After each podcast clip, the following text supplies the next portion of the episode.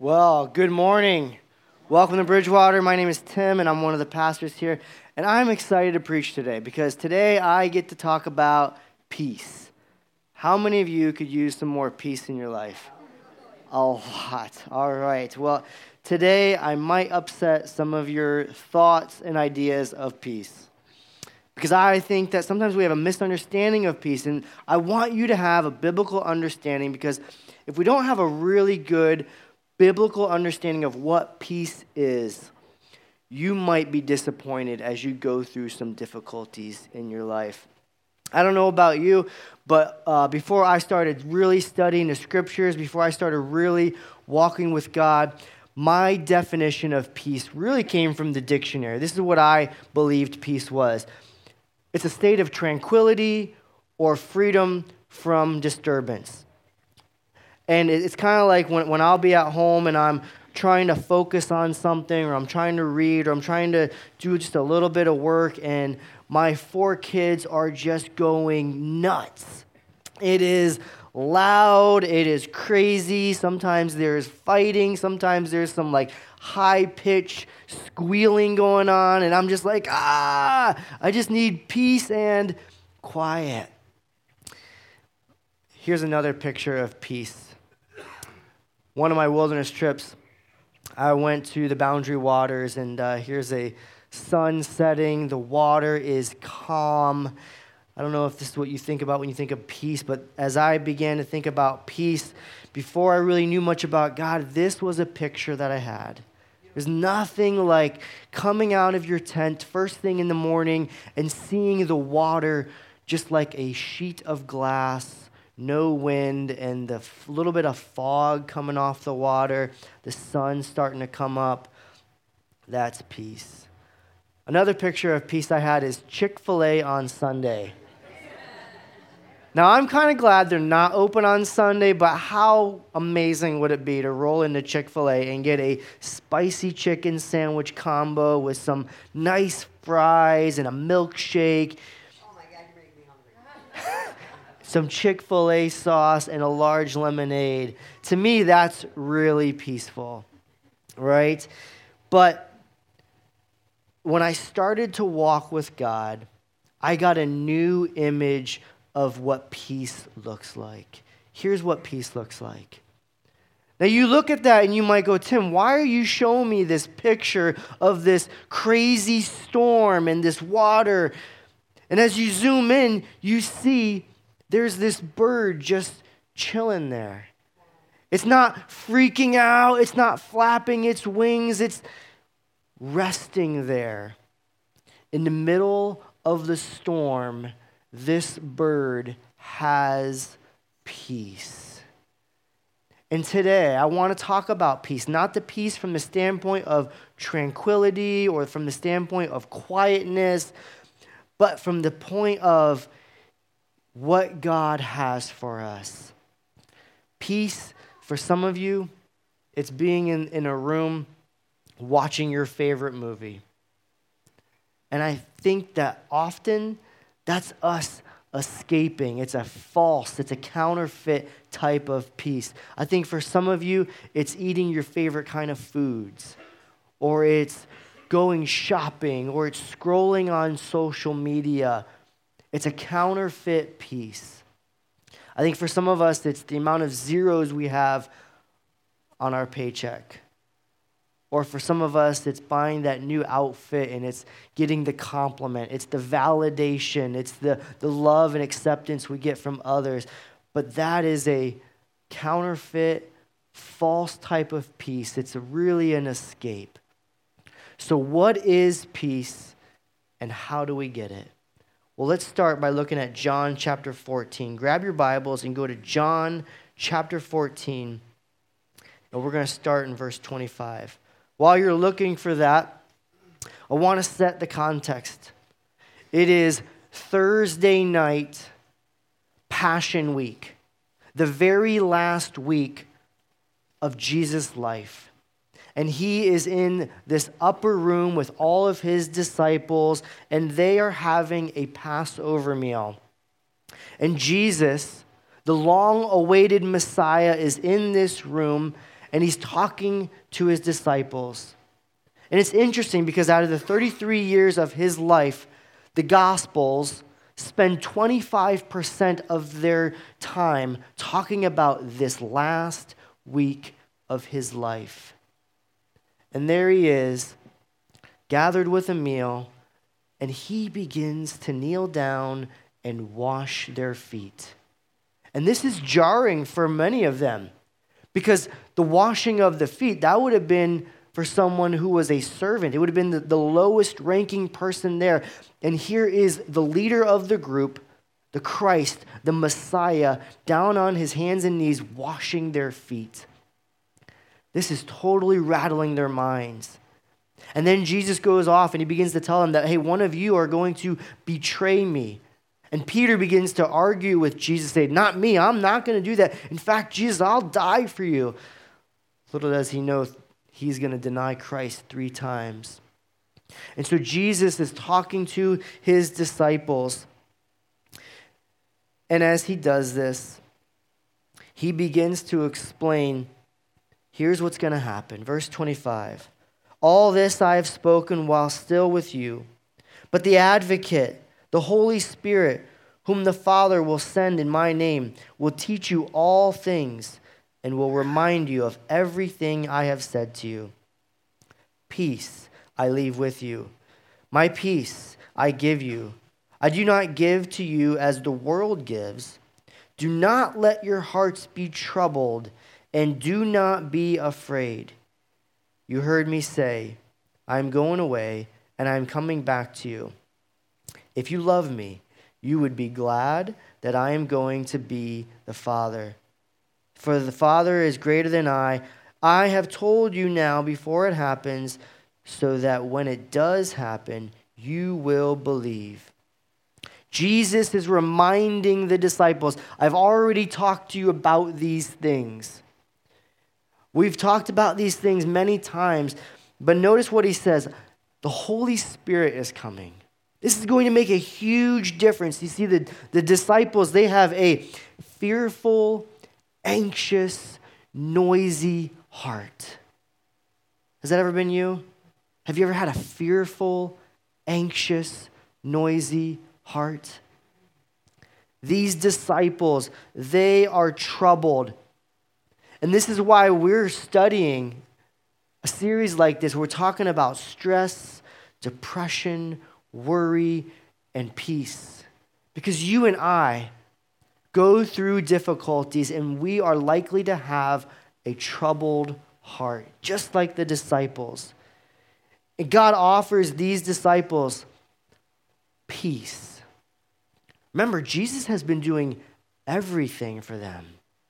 And they're in a boat, and waves are starting to crash in on them, and they're starting to get worried and afraid. Jesus has the ability to speak into creation and calm the storm. If they're out with thousands of people and someone forgot their lunch and now we've got to provide food for thousands of people, Jesus can take care of that. He can multiply bread and fish.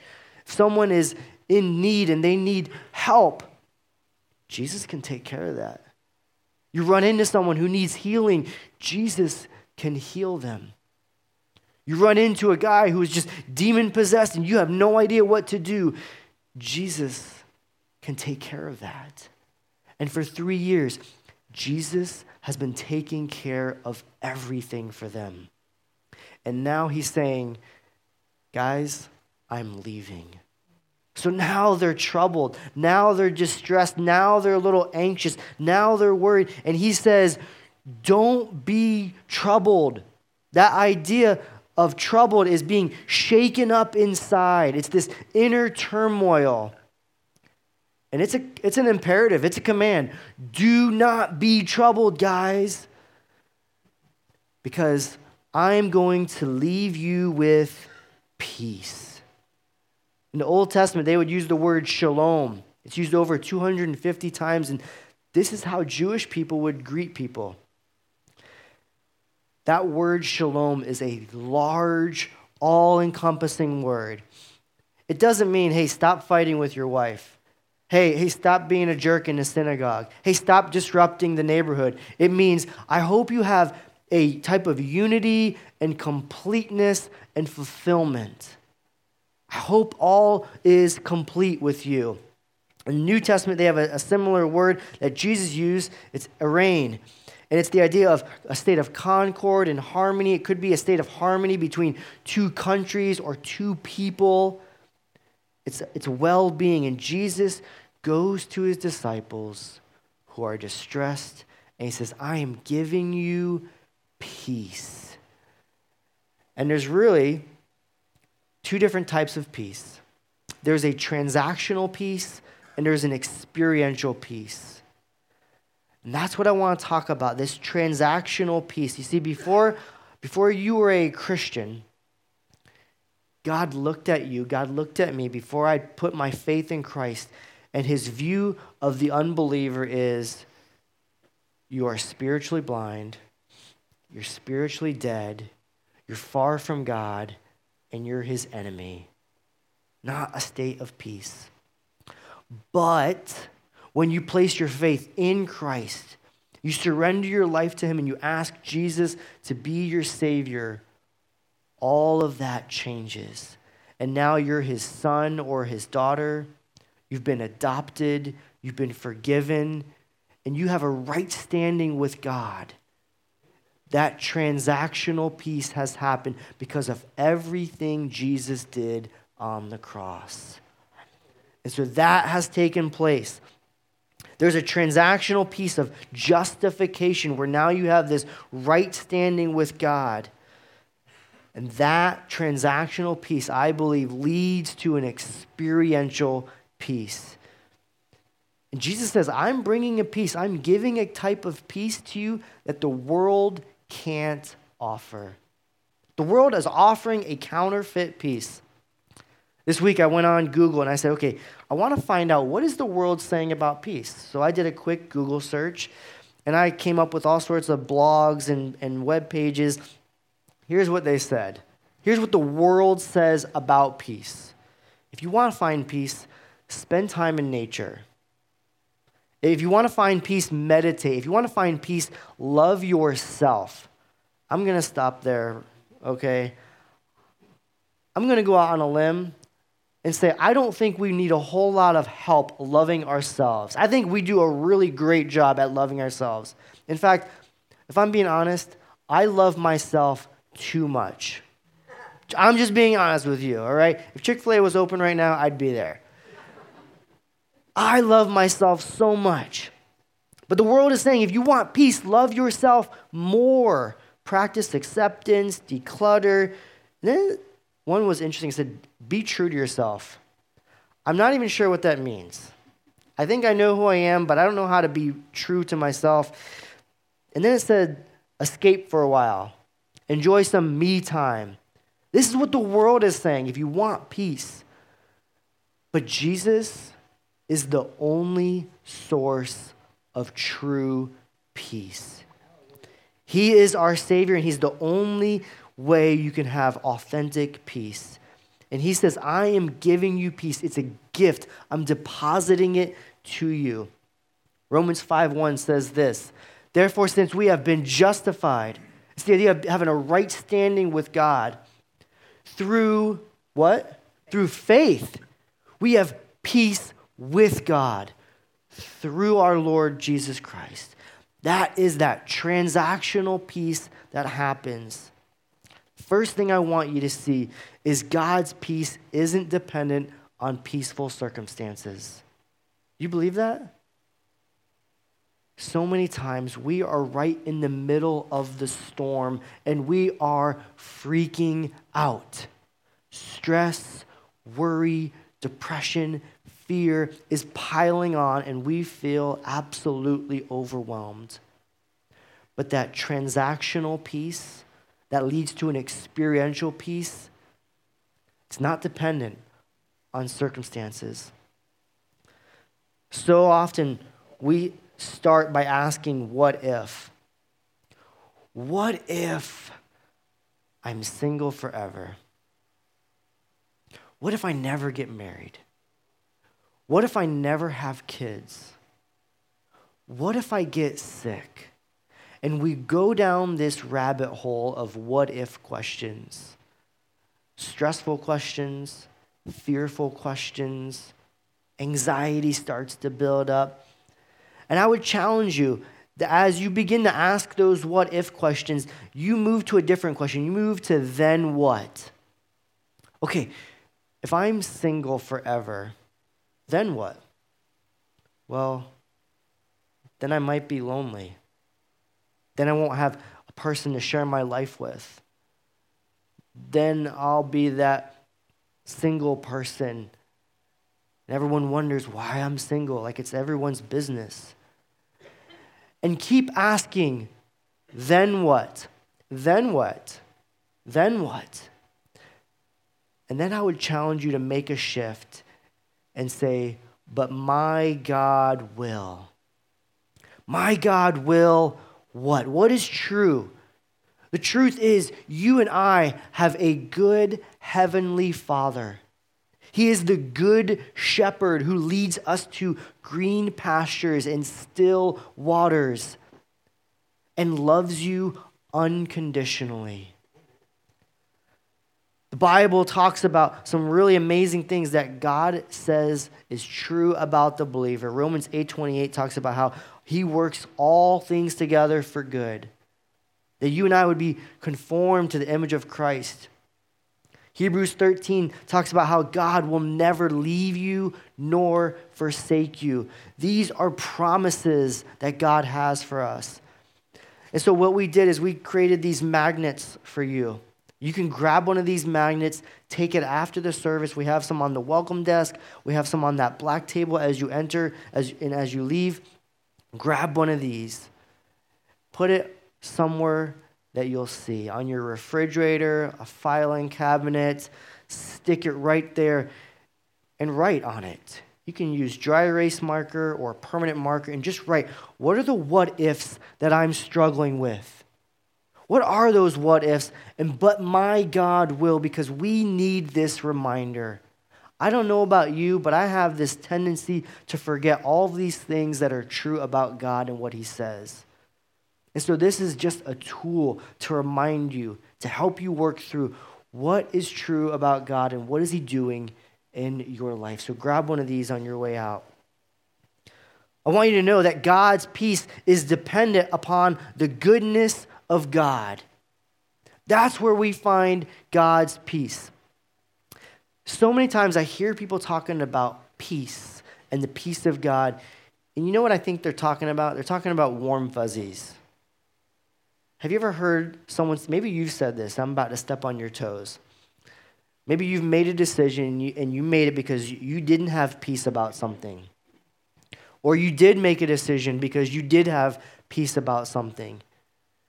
I want to tell you, when Jesus was in the garden, praying to his Father and he's ready to go to the cross, I don't think Jesus had warm fuzzies.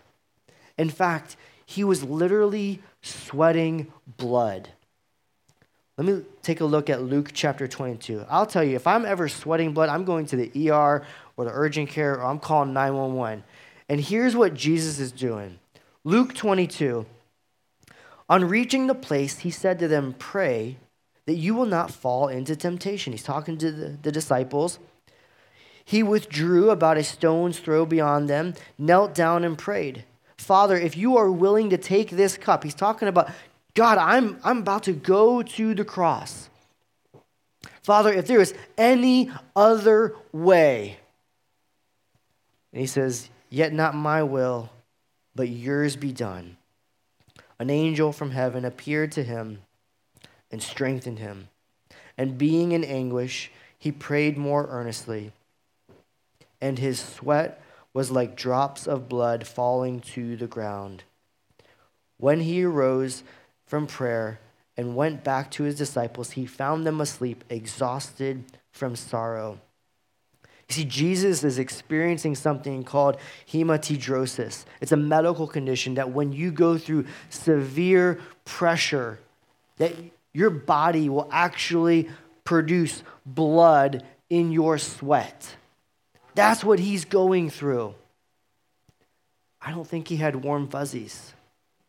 In fact, he's, he's thinking and, and articulating, Father, if there's any other way, let that happen. But whatever your will is, that's what I want to do. And, you know, I've talked to people and they said, well, I, I didn't want to do that. I didn't want to go on that trip because I didn't have peace about it. And what they really meant is, I didn't want to do it. You're not going to hurt my feelings. If you don't want to do it, just say, I don't want to do it. I've also talked to people, married couples, there's no abuse going on. There's nothing crazy happening in the home. There's no drugs. There's nothing chaotic happening. And, they, and one of those spouses decides, I'm going to start sleeping with my neighbor. And you talk to them and they go, Well, I just have peace about this. And I'm going, What? How did you make that decision? Well, they had warm fuzzies. But we know that God's word says that's not something you should be doing. And so many times we make decisions based on how we feel. And I want to let you know that you, if you're a follower of Christ, you have this transactional peace. You are now in a right standing with God. You are at peace with God. And because you are at peace with God, you can walk through these hard situations knowing my Heavenly Father has it all under control. I can be that bird in the middle of that storm and not freak out. Secondly, you must trust in God to have the peace of God.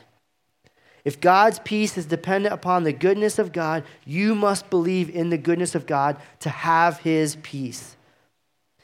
In chapter 14, verse 29, this is what Jesus says I have told you now before it happens, so that when it does happen, you will believe.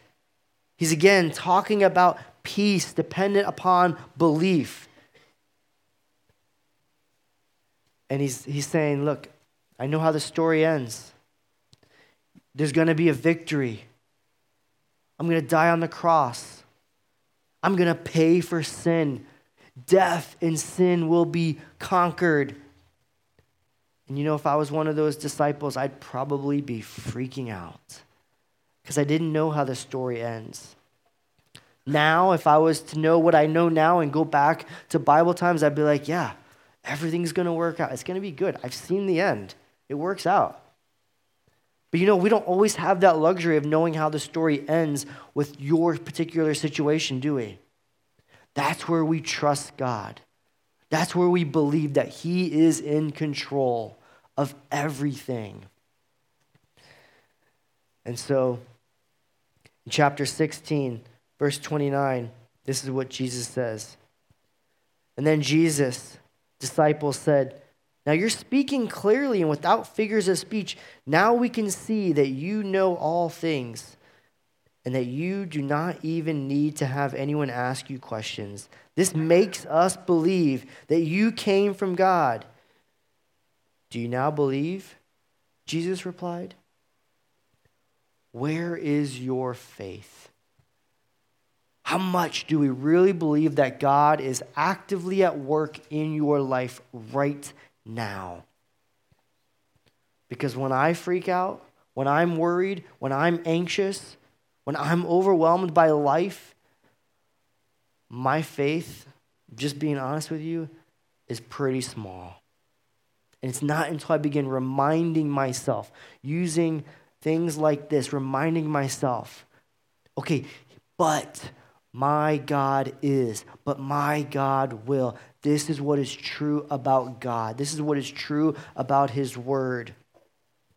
Verse 32 says, A time is coming, and in fact has come, when you will be scattered, each to your own home. You will leave me all alone, yet I am not alone for my Father is with me. I've told you these things, so that in me you may have peace. In this world you will have trouble. You're going to have trouble. I'm going to have trouble. Our lives are going to be filled with difficulties and trials. And Jesus says, But take heart. Jesus, I have overcome the world. That's why we can trust him. That's why we can walk faithfully with him.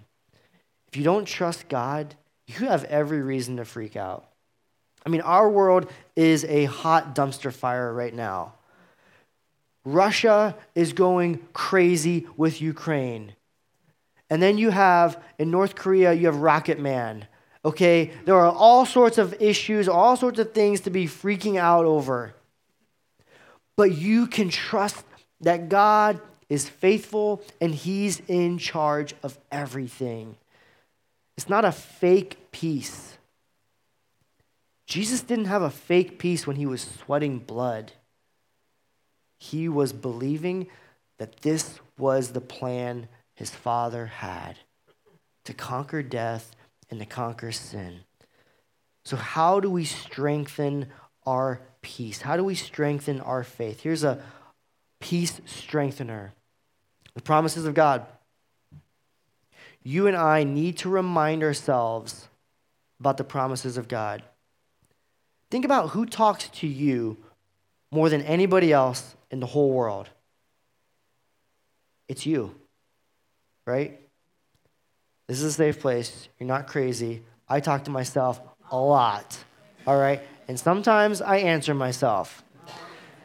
And the things I say to myself when I'm listening to myself are not always Christ centered or godly or biblical. It's filled with anxieties of, you're an idiot. This is stupid. This is not going to work out. You're going to fail again. And instead of listening to myself, I need to talk to myself and I need to remind myself this is what God's word says. No, God works all things. All means all, right? All things for his good. Now, good does not always mean that life's going to go my way.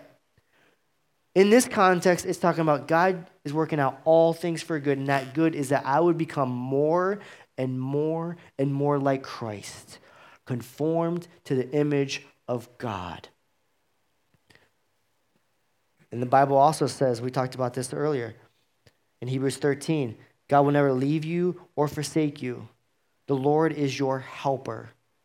These are the promises of God. That is a way we can strengthen it. We can strengthen our peace. Another one is, is prayer.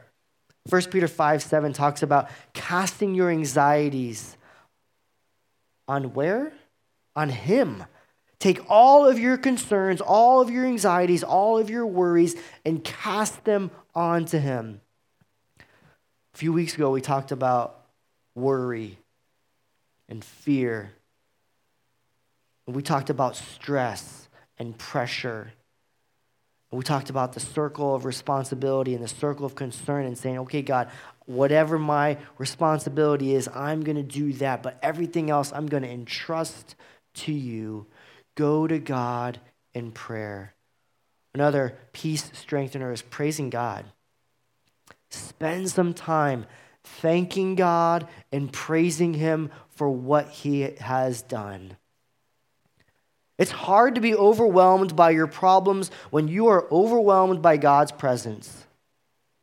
It is hard to be overwhelmed by your problems when you are overwhelmed by God's presence. And as we wrap up today and we wrap up this entire series, I want to give you hope. Because I don't know what you're going through today or what you just walked out of this past week.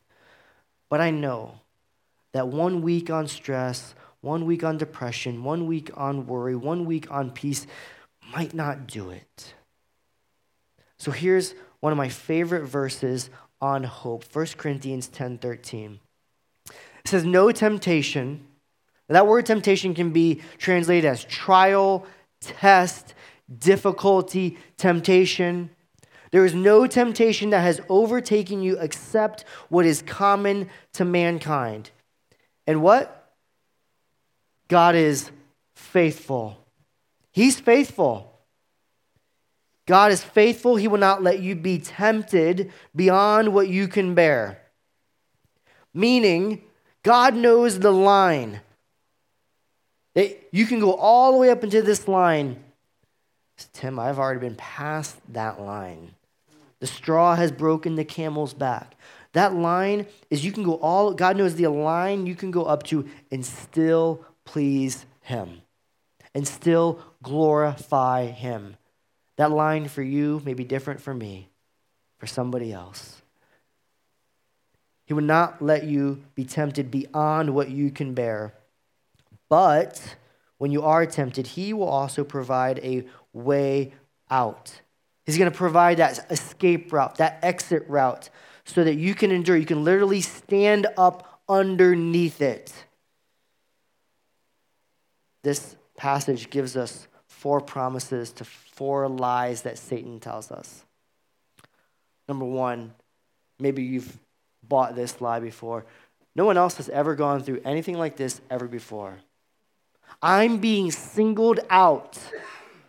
And the truth is, your trials are not unique. They're not, they're common to man. The next lie God's not really there for you. You're just on your own. You're on your own. And the truth is, God is faithful. Another lie, I've bought this. This is too much. I cannot do this. I can't endure. And God says, It's not more than you can handle. You can do this. Last one is there is no way out. You are stuck. Ever felt stuck before? Kind of like when your car is just sliding on ice and just digging a hole, and you're just like, I can't get this minivan out of this trench. We're stuck. There's a way out. It's in God's word. It might not be obvious or clear to you right now, but there is a way out. So, as we wrap up today, here's the one thing I want you to get it's hard to be overwhelmed by your problems when you are overwhelmed by God's presence. Let me pray with you. God in heaven, you are truly amazing. And you have given us peace. You've shown us how to have peace. You have made that clear in your word. And for the believer, we have that transactional peace that leads to an experiential peace. God, I know there's so many of us who have walked into this room with troubled hearts. They're discouraged, they're overwhelmed, they feel defeated. And God, it's my desire that you would come alongside of them and you would help them to have peace. Peace that surpasses all understanding. Strengthen their faith. Help them to trust you more and continue to grow them through this time. We pray all this in Christ's name. Amen. I'm going to ask that you